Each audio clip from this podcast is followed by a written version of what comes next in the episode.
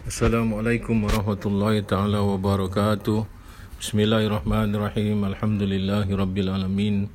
Wassalatu wassalamu ala sayyidina Muhammadin asyrafil anbiya'i wal mursalin wa ala alihi wa sahbihi ajmain.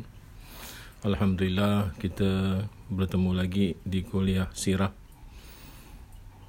uh, untuk menyambung apa yang sudah kita berhenti pada kuliah yang lalu iaitu pada siri yang lepas kita ada menjelaskan bahawasanya Adam diberikan Allah Ta'ala mimpi di dalam ketikanya beliau ditidurkan oleh Allah. Kemudian apabila dia terjaga maka dia sudah mendapati bahawasanya Hawa sudah ada di sampingnya. Mengikut apa yang telah dijelaskan oleh Ibnu Jauzi Sesungguhnya Adam ketika ingin mendekat kepada Hawa kerana ini adalah merupakan fitrah laki-laki yang tertarik ataupun yang terdorong untuk rapat dengan pasangan lawannya. Kerana ini adalah merupakan yang sudah diberikan oleh Allah Ta'ala untuk mengembangkan zuriat manusia. Kemudian itu apa yang dijelaskan oleh Ibnu Jauzi maka Adam pun mendekat kepada Hawa. Lantas Hawa pun meminta kepadanya agar diberikan mas kawin jadi Adam bertanya kepada Allah, Wahai Allah, wahai Tuhanku, mas kahwin apa yang patut aku berikan kepadanya? Maka Allah sebutkan, bacalah selawat pada kekasihku yang terpilih iaitu Muhammad sallallahu alaihi wasallam sebanyak 20 kali. Walaupun ada riwayat lain yang mengatakan 10 kali. Tapi ada yang 20 kali juga. Jadi apa yang telah dikerjakan oleh Adam apabila mendapat pemberitahuan ini daripada Allah Subhanahu Wa Taala maka Adam pun menunaikan maka terjadilah pernikahan iaitu Nabi Adam dan Hawa telah dinikahkan oleh Allah dipersaksikan oleh seluruh malaikat yang berlakunya di tempat tinggalnya iaitu di tempat di mana Allah Taala telah meletakkan kedua pasangan ini iaitu di dalam syurga. Jadi pernikahan sejak daripada awal sekali sudah dicontohkan oleh Nabi Adam dan Sayyidah Hawa. Lalu Adam bertanya kepada Allah, siapakah Muhammad yang kau sebut sebagai kasih kau? Jadi Allah menjawab, dia adalah anak cucuku, anak cucumu. Nanti satu ketika dia akan dilahirkan dan dia adalah merupakan Nabi penutup seluruh Nabi yang diutuskan kepada umat manusia. Andai katanya bukan kerana dia iaitu bukan kerana Muhammad sallallahu alaihi wasallam aku Allah tidak akan menciptakan makhluk. Ini di dalam satu hadis ada yang mengatakan hadis ini adalah hadis kudusi laulaka ma khalaqtul aflaq. Kalaulah tidak kerana engkau ya Muhammad tiadalah aku menjadikan seluruh alam ini ataupun seluruh makhluk.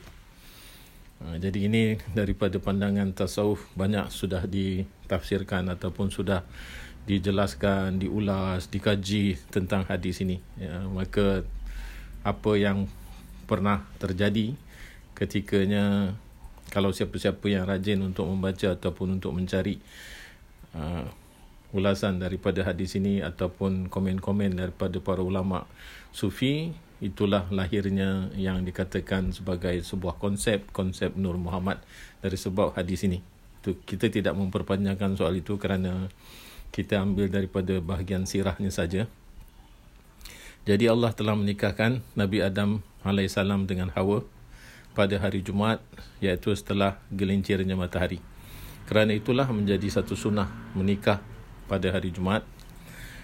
Dan apabila sudah menikah maka ditempatkanlah dihantarkanlah semula ataupun dua pasangan ini telah ditempatkan oleh Allah Ta'ala pada satu tempat yang kita sebut syurga yang sudah kita bincangkan sedikit tentang di mana syurga itu ada pendapat yang mengatakan uh, di bumi ada yang mengatakan di akhirat iaitu tempat kita nanti satu ketika apabila sudah didirikan timbangan dan sirat kita akan berakhir di sana. Mudah-mudahan Allah Ta'ala memberikan kita pertunjuk dan pertolongannya untuk senantiasa dekat mencapai apa yang diperintahkan Allah dan menjauhkan daripada apa yang telah Allah Taala larang. Amin ya rabbal alamin. Maka jadilah pernikahan itu suatu sunnah yang untuk mengembangkan zuriat sampai kepada Rasulullah SAW pun pernah bersabda iaitu Rasulullah mengatakan at-tazwiju barakah pernikahan itu adalah barakah wal waladu rahmah. Dan anak-anak yang dilahirkan daripada sebab pernikahan adalah rahmah. Fa akrimu auladakum maka hormatilah ataupun sayangilah anak-anak kamu. Fa inna karamah al auladi ibadah. Iaitu memberi kemuliaan kepada anak-anak yang kita lahirkan. Kerana anak-anak ini adalah merupakan daripada zuriat kita. Dia adalah darah daging kita. Kalau apa saja yang dia miliki iaitu anak ini dia punya karakter ke akhlak dia ke apa sajalah. Itu adalah dari kita. Kita tak akan katakan bahawasanya kita ini baik. Aku tak pernah buat macam ni tapi kenapa kau buat macam ni? Kita selalu kata macam tu. Aku tak pernah menderaka kepada orang tua aku tapi kenapa engkau dengan aku macam ni? Kau buat dengan aku lain aku buat dengan mak bapak aku lain. Kita selalu kata macam tu seolah-olah macam nak menunjukkan sifat kita ni lebih baik daripada anak yang kita sudah lahirkan.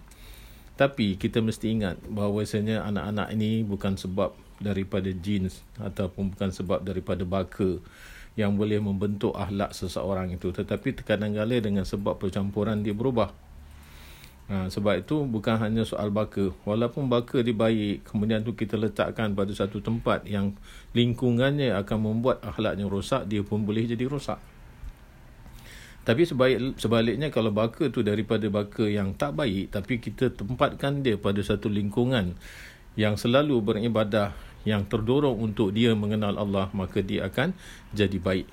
Hmm, jadi sebab itu bukan hanya melahirkan tapi mendidik dan memelihara.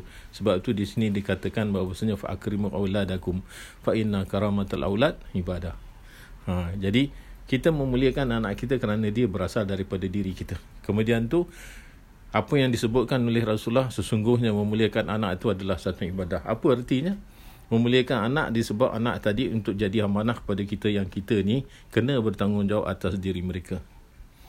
Jadi ini yang telah Rasulullah pesankan kita perkahwinan adalah untuk mengembangkan zuriat. Tapi zuriat yang macam mana yang Rasulullah harapkan untuk kita ni memberikan kegembiraan kepada Rasulullah. Kerana Rasulullah sangat akan membanggakan banyaknya ummahnya tetapi yang bentuk macam mana yang untuk kita dapat memberikan kebanggaan kepada junjungan. Kemudian tu ada lagi hadis yang bersangkutan dengan pernikahan ni iaitu an-nikah sunnati faman raghiba an sunnati falaisa minni jadi nikah itu sunnah aku kata Rasulullah siapa yang tidak suka dengan sunnahku maka ia tidak mengikuti jalanku ha, jadi sebab itu pernikahan adalah merupakan sunnah jadi apa saja yang memang Allah Ta'ala mendorong manusia itu sebagai satu fitrah. Iaitu Allah Ta'ala telah memberikan fitrah iaitu tertariknya seorang laki-laki kepada jantina yang berbeza dengannya. Iaitu antara laki-laki dengan perempuan. Bukan bermakna boleh menyalurkan syahwat kita kepada mana-mana wanita tanpa ada ikatan pernikahan. Inilah yang kita kata sebagai tamadun manusia yang Allah Ta'ala sudah didik daripada awal terciptanya manusia. Jadi kita manusia adalah merupakan tamadun yang paling tertinggi dan paling penuh dengan peradaban. Hmm. Jadi kita ni diajarkan oleh Allah Ta'ala sejak daripada Nabi Adam lagi. Sebab itu kita perhatikan bagaimana Allah Ta'ala menciptakan Nabi Adam. Dengan sebaik-baik ciptaan. Malah Allah Ta'ala mengatakan inilah yang aku ciptakan daripada kedua tangan kudrat aku. Ha, maknanya Allah Ta'ala menciptakan secara langsung jasad Adam ni kemudian tu ditiupkan roh. Kemudian tu diberi tugas sebagai khalifah yang untuk mentadbir bumi ini. Kemudian tu diberikan bahasa, boleh bertutur, boleh berkomunikasi. Boleh diajarkan, diturunkan pula bahasa-bahasa itu kepada anak cucunya. Maka silih berganti sebab tu kadang-kadang makna khalifah ni adalah menunjuk kepada orang yang memerintah ataupun yang orang tu sebagai pengganti Allah di muka bumi ni. Kadang-kadang khalifah pula bermakna generasi ke generasi. Maknanya Allah Ta'ala lenyapkan generasi terdahulu diganti dengan generasi baru disebabkan ini adalah merupakan keturunan-keturunan daripada orang-orang terdahulu. Jadi tak habis dia punya dia punya pemberhentian itu. keturunan manusia akan sentiasa berlangsung sampai nanti datangnya hari kiamat. Hmm. Jadi kemudian tu Allah Ta'ala ajarkan berbagai-bagai ilmu kehidupan. Kemudian tu diadakan pasangan dan pasangan ini tidak boleh pula sembarangan untuk disalurkan syahwat yang memang Allah Ta'ala sudah beri kepada kita sebagai fitrah. Maka diletakkan itu sebagai satu sunnah iaitu menikah. Ha, jadi menikah ini sendiri sudah punya satu peradaban ataupun budaya yang ada di dalam kalangan manusia, budaya yang tinggi. Tak akan ada satu bangsa pun yang kalau kita kata dia itu merestukan orang yang tanpa nikah duduk serumah ataupun berbuat mukah. Tak ada pun satu bangsa yang saya rasakan itu merupakan restu mereka. Mereka akan pandang tak baik kepada yang berkedudukan seperti begitu hanya pada segelintir yang memang sudah rosak akhlaknya barangkali mereka tu menganggap itu tidak penting ha, jadi sebab itu kita adalah manusia yang punya peradaban tinggi yang memang sudah diajar sejak daripada mula maka dengan hal yang demikian sangatlah payah untuk kita terima dengan akal yang logik bahawasanya manusia ini berasal dari monyet monyet ini mengalami evolusi sedikit demi sedikit kemudian tu bertukar jadi manusia yang bertamadun macam sekarang kita ini. Kerana kerana kalau kita berpandangan seperti macam ini yang dipelopori oleh orang-orang barat ataupun orientalis yang mengkaji hal ini iaitu mengkaji antropologi maka pandangan kita akan bertentangan dengan nas yang sangat-sangat nyata iaitu Rasulullah sendiri mengatakan innallaha qad azhaba ankum ubbiyatal jahiliyah wa fakhraha bil aba Sesungguhnya Allah telah menghapus dari kalian dari kamu semua seruan jahiliyah dan berbangga-bangga dengan nenek moyang. Innama hanya saja yang ada. Kerana apa yang Rasulullah sampaikan itu Rasulullah nak membentuk jiwa manusia yang sudah terikut-ikut dengan adat kebiasaan orang-orang jahiliah yang sudah sangat berbangga-bangga dengan keturunan nenek moyang walaupun nenek moyang itu bukan nenek bukan nenek moyang yang punya peradaban yang benar. Ha, tapi Rasulullah datangkan seruan daripada Allah menyampaikan yang akhirnya hilanglah semua rasa kebanggaan kepada nenek moyang. Seruan-seruan jahiliah itu dapat dihapuskan. Innama hanya senya yang tinggal huwa mu'minun taqiyun wa fajirun syakiyun annasu kulluhum banu adam wa adamu khuliqa min turab. Rasulullah mengatakan hanya hanya saja yang tinggal iaitu mukmin yang bertakwa ataupun pendosa yang cilaka annasu kulluhum banu adam. Semua manusia itu adalah anak keturunan Adam. Wa adamu khuliqa min turab dan Adam itu dijadikan oleh Allah daripada tanah. Sini hadis sudah sangat jelas bahawasanya Adam diciptakan daripada tanah bukan disebabkan evolusi yang terjadi. Sampaikan terbentuk kita sekarang ini yang dikatakan sebagai manusia moden. Apa yang kita ketahui tuan-tuan juga barangkali orang yang mendengar apa yang sudah saya sampaikan ini juga pernah membaca barangkali. Iaitu teori evolusi ini adalah kalau pada pandangan peribadi kami dia hanya sebagai andaian semata iaitu mereka menamakan rangka-rangka ataupun apa yang sudah mereka uh, temukan daripada uh, hasil penggalian daripada hasil arkeologi yang mereka keluarkan yang mereka sambung-sambungkan kerana itu bercerai-berai. Uh, jadi apa yang mereka capai itu ataupun kelompok yang mempelopori ilmu ini ataupun pengetahuan ataupun pengkajian ini yang kita sebut sebagai kelompok evolutionist. Uh, jadi mereka mengatakan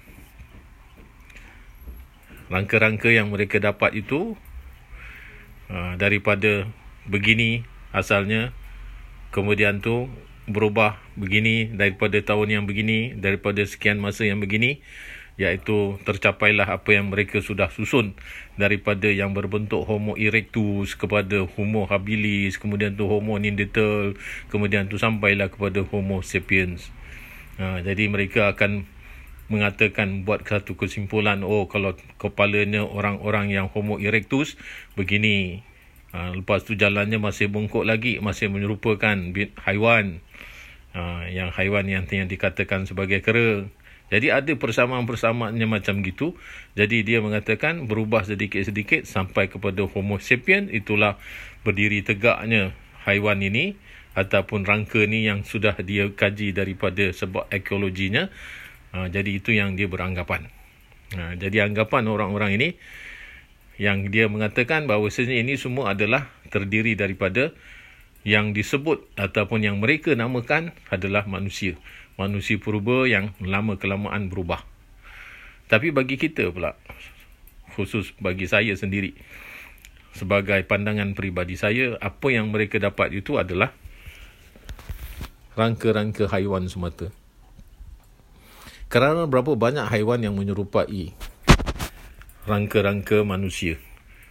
Punya dua tangan, dua kaki, dan mereka itu terkadang-kala makan pakai pengguna dua tangan dia yang kata orang tidak jalan empat kaki tapi dia jalan dua kaki dan melompat ke sana kemari ada banyak serupa macam ini.